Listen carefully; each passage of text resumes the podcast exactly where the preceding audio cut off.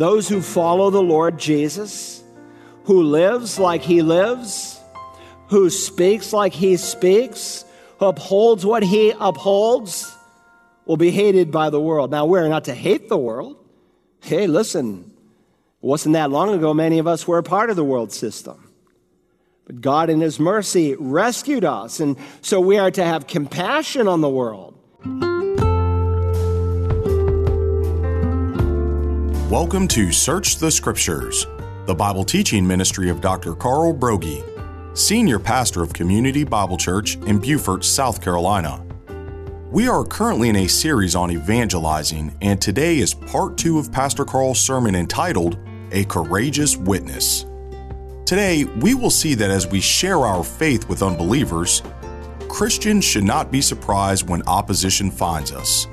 Furthermore, Pastor Carl shows us that in the midst of persecution, sometimes that is when God's power shows itself the greatest. Please join us in the book of Acts, chapter 4, verse 18, as we continue. I believe we are now in the last of the last days, especially since the prophet said at the end of time, God would gather the Jews. Even 100 years ago, that was laughed at. And that's why, while today Israel has two key threats, they have militant Islam, uh, the Muslims, who threaten them with annihilation. But then we have the threat today of replacement theology, that basically dismisses the role that God has for the people of Israel. You know, and as the centuries went by, people reasoned, well, I guess maybe we misunderstood the scripture, and 500 years went by, and 1,000 years went by, and 1,500 years went by, and Rome by then had taught from the time of Augustine that they were the new Israel. And so they were delegitimizing the people of Israel as God's tool that would bring back the Messiah. And yet, here we have seen the Jews grow from 20,000 people in Israel.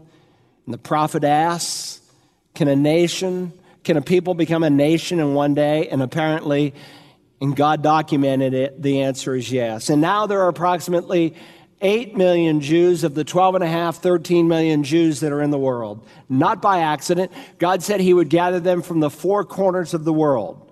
And there's two gatherings. There's the initial gathering for that time during the tribulation period, things that need to be in place. And then there's the final gathering at the end of the tribulation where he will send his angels and bring the remainder back there to the valley of decision. So when we see these super signs unfolding, we know we are in the last of the last days. Now, it's foolish for you to try to uh, figure out or guess the hour because we don't know the hour. So don't waste your time trying to figure out the hour because God doesn't tell us the hour of the day. But He said, This day should not overtake you because you're not in darkness. For people will be lovers of self, lovers of money, boastful, arrogant, uh, slanderers, disobedient to parents, ungrateful, unholy, unloving, irreconcilable, malicious gossips without self control, brutal haters of good, treacherous, reckless, conceited, lovers of pleasure rather than lovers of God. It's like a commentary in our day. Listen to what 1 Timothy 4 and verse 1 says. But the Spirit explicitly says that in latter times, now that is a term that is reserved, unlike last days, for the time frame at the end of the age, before the Messiah lands on the Mount of Olives.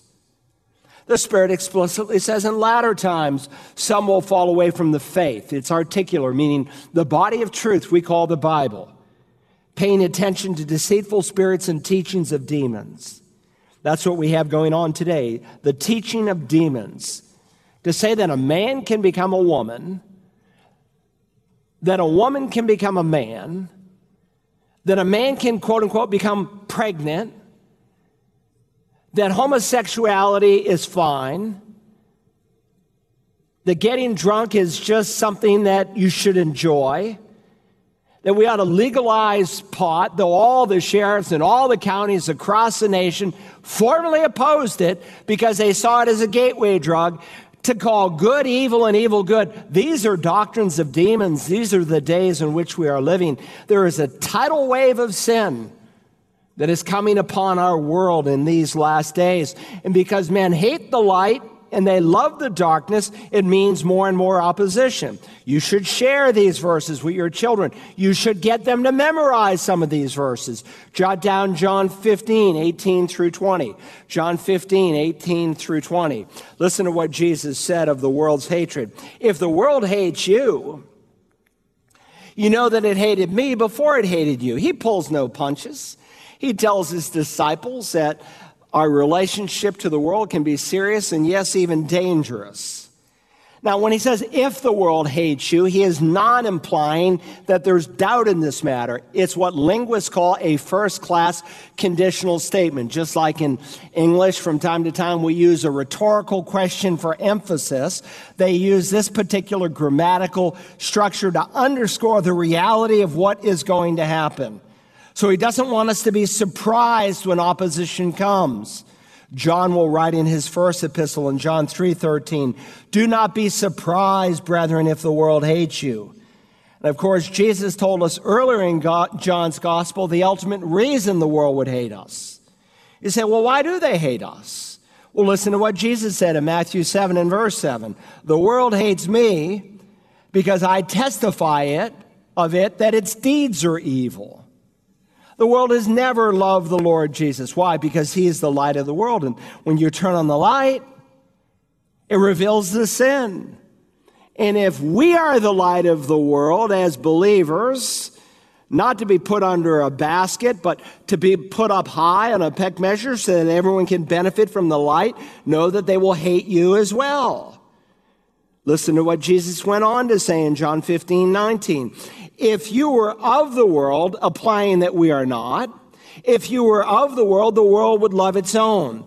But because you do not belong to the world, you are not a recipient of the world's love. The world loves its own.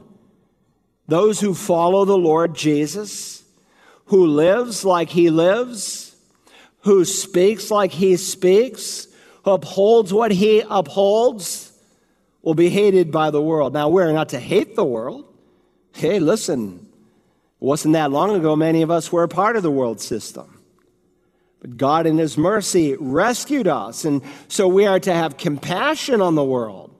But the world, by nature, Jesus is underscoring, is a society of rebels. And they will rebel against the allegiance to the king to whom they should submit. But he continues, because you are not of the world, but I chose you out of the world, therefore the world hates you. Because I chose you out of the world, this is why they hate us. It's not that we're out of step, we're out of place. Remember, here is, is as plain as he could say it remember the word that I said to you. A slave is not greater than his master. If they persecuted me, they will also persecute you. If they kept my word, they will keep yours also.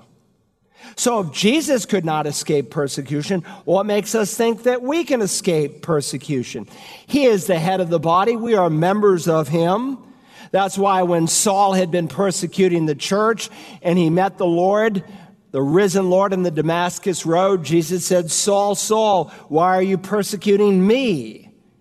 He had never physically laid a hand on Jesus, but to persecute his church is to persecute the Lord himself. But listen, it's not all bad news. Look again at the end of verse 20. If they kept my word, they will keep yours also. That's the positive aspect that we do not want to overlook. Some people kept Jesus' words. And so some will keep your word as well. They will respond. But listen, if I preach in such a way that everyone likes me, I know I'm doing something wrong. Listen to what Jesus said in the, on a parallel occasion where he didn't give the Sermon on the Mount, the Sermon on the Plain. It was a different sermon. But he made this statement in Luke 6 26 Woe to you when all men speak well of you, for in the same way their fathers used to treat the false prophets. The false prophets, well, everyone liked them. And if everyone likes you, there's something wrong. So we need to be prepared for persecution. It might be verbal, it might be that you're left out, The phone doesn't ring and they don't include you in the activities that they used to include you in. It might literally be physical. As God's people, we should be praying for the church in Afghanistan. The inner story that is coming out is believers are being beheaded. There's our government keeping its promises. Be prepared for persecution. Number two, if you are to be courageous, you must be empowered for proclamation. You must be empowered for proclamation. Look now, if you will, at verse 5. On the next day, their rulers and elders and scribes were gathered together in Jerusalem. All the heavyweights, the rulers and the elders, they're a part of an organization known as the council. Now, you can either translate the word or you can transliterate the word. The word is sunedrion, and it means a council or a sitting together in Greek. And so some of your Bibles say council, some of it, some of your Bibles just transliterate the word from Greek into English and they call it the Sanhedrin. It's the same group of people. 70 men. Their origins go back to Numbers 11. At least that's what they claimed in Jesus' day. And so the chief priests were there, the high priest was there, the temple guard, they were all members of it. These were wealthy, aristocratic people. 70 men that formed, in essence, the Supreme Court of Israel. They adjudicated on all the major religious issues. And of course, um, this, as Mark chapter 14 indicates, was the same group of men that Jesus stood up before on the night when he was betrayed. And so notice, Luke sets the stage for the drama. Circle the word and, it's found six times. There are different words in the Greek New Testament that are translated and into English. And when you want to string each an individual event or person together, you use the same word. So Luke is underscoring, which the first century reader immediately picked up. You won't believe who is here when Peter and John are brought in before the council and interrogated, and he wants to underscore each and every member that was present the rulers, the elders, the scribes, and if that were not enough, and Annas the high priest was there, and Caiaphas, and John, and Alexander, and all who were of high priestly descent. And let me say that when you read your New Testament, sometimes it's a little confusing because in some places you'll read that Annas is the high priest, in other places Caiaphas is the high priest. Well, there were actually two high priests. Now, in God's economy, the job of being a high priest was a lifetime role and a high priest was not replaced until you died. But the predecessor to Pontius Pilate was a man by the name of Valerius Gratus, and Valerius Gratus thought that Annas the high priest was getting too powerful. So he wanted to replace him. And so he replaced them with a person he thought the people would accept, namely Annas' son in law. His name was Caiaphas. Most of you know of him. And so, in one sense, some people only follow Annas because they recognize, well, he's the true legitimate high priest. But it's Caiaphas who's the one who has the power and the authority and the dialogue with the Roman government. And so, in addition, there are people of high priestly descent, John and Alexander, who presumably could trace their family roots back to the high priest of Israel. In other words, his point is these are the big shots. Talk about intimidation. Peter and John, they're, they're out of their league. These are wealthy, powerful men dressed in their fine robes, articulate in their speech. And here are these two hillbillies from Galilee. Verse 7. When they had placed them in the center, Peter and John, and as we'll see in a moment, the paralyzed man who had been healed, the three of them, when they had placed them in the center, they began to inquire, By what power or in what name have you done this? Now, again, this is the same group that just two months before said, Jesus, you are guilty of blasphemy. Are you the Son of Man? Yes, he said. Caiaphas tore his robes. We don't have any further need of testimony. He has committed blasphemy. But Rome could care less about some religious charge. So they bring the Lord Jesus before Pilate and they accuse him of a political charge. He claims to be a king and nobody competes with Caesar. And so they're going after Peter and John. They're in the middle of the group with this man who had been healed. There's a certain comfort in numbers and formalism. They think they're in control. And they ask by what power or by what name. That's a parallelism in the original. To ask one is to ask the other because the power is always linked to a name. And so, by what power or by what name have you done this miracle? You see, they can't deny the miracle. It's true. Everybody knew it. Look at Peter's response. Then Peter, filled with the Holy Spirit, said to them, Rulers and elders of the people, if we are in trial today for a benefit done to a sick man, as to how this man has been made well, let it be known to all of you and to all the people of Israel that by the name of Jesus Christ the Nazarene, and that blows their authority away. By the name of Jesus Christ the Nazarene, whom you crucified, whom God raised from the dead, by this name, this man stands before you in good health. Now think about this. They're persecuted, but they're bold, they're powerful.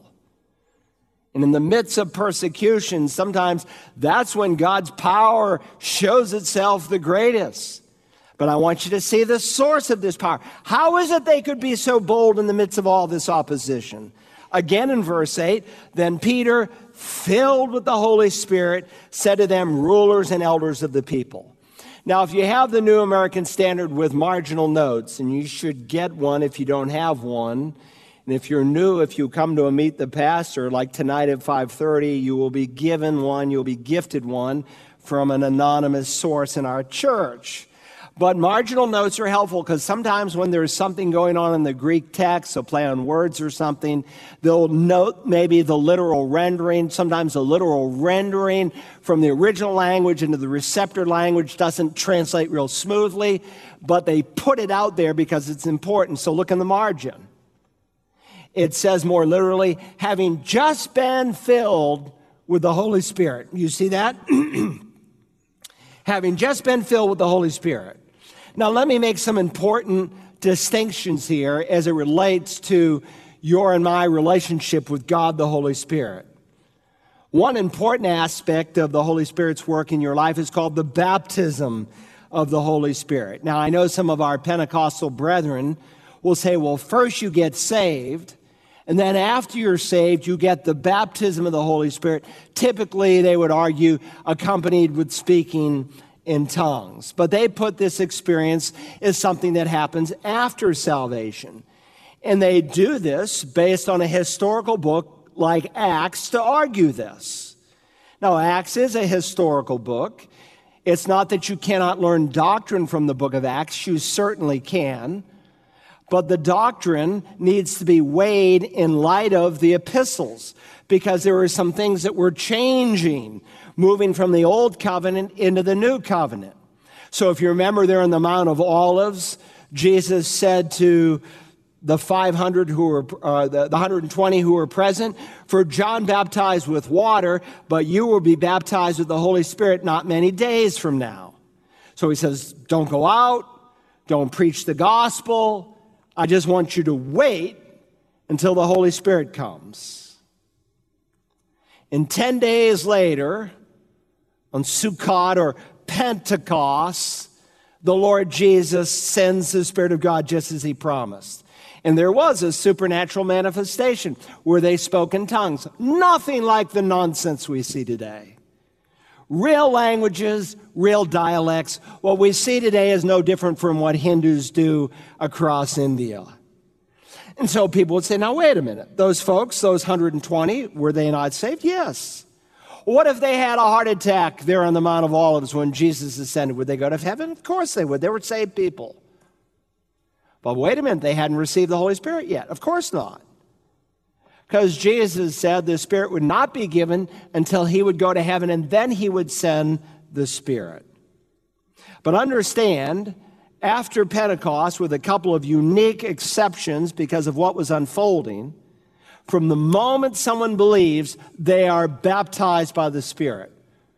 So in Ephesians chapter 1, for instance, Paul will write, In him, that is in Christ, you also, after listening to the message of truth, what's the message of truth? The gospel of your salvation, having also believed, you were sealed in him with the Holy Spirit of promise so you hear the message because you can't believe until you hear. Once you hear, you believe. And then what happens? You're sealed with the Holy Spirit of promise, who is given as a pledge, like earnest money, like a down payment, who is given as a pledge of our inheritance, that is, of things to come, with a view to the redemption of God's own possession to the praise of his glory. Second, Corinthians chapter 1 and verse 22 tells us the same truth that the moment you believe on the Lord Jesus, you receive the Holy Spirit as a pledge. He is God's seal that he that began a good work in you will complete it until the day of Christ Jesus. The day of Christ Jesus is when your salvation is completed. He is sealed in you, Ephesians 4:30 will say, for the day of redemption. He goes in there, he's locked in there forever. That's why Jesus says in John 14 and verse 16, I will ask the Father, and he will give you another helper. He's talking about the Holy Spirit, that he may be with you forever. Do you know how long forever is? Forever. These people who say, well, you can get saved and then unsaved. That's just stupid. These people who say you can lose your salvation, that's just sheer ignorance and it is mishandling the Word of God. The Spirit of God is in you forever. You are sealed for the day of redemption. That's why Paul can say in Romans 8 9, because by this time in the history of the church, the moment you believe, you receive the Spirit. If anyone does not have the Spirit of Christ, he does not belong unto him. That's called the baptism of the Holy Spirit. So when Paul writes to Corinthians in 1 Corinthians 12 13, he will say, For by one Spirit we're all baptized into one body, whether Jews or Greeks, slaves or free, we're all made to drink of one Spirit. And if you are saved, if you've been born again, you've been marked by the Spirit of God for heaven. And if you've not been born again, you are still marked for condemnation and for hell.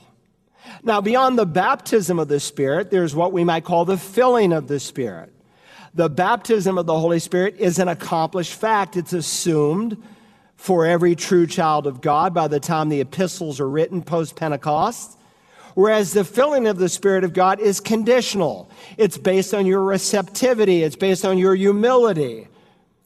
And if sin fills your life, then the Spirit of God cannot fill your life. There's a command in Ephesians 5 in verse 18. And do not get drunk with wine, for that is dissipation. It's a loss of control. But be filled, plerao, with the Spirit.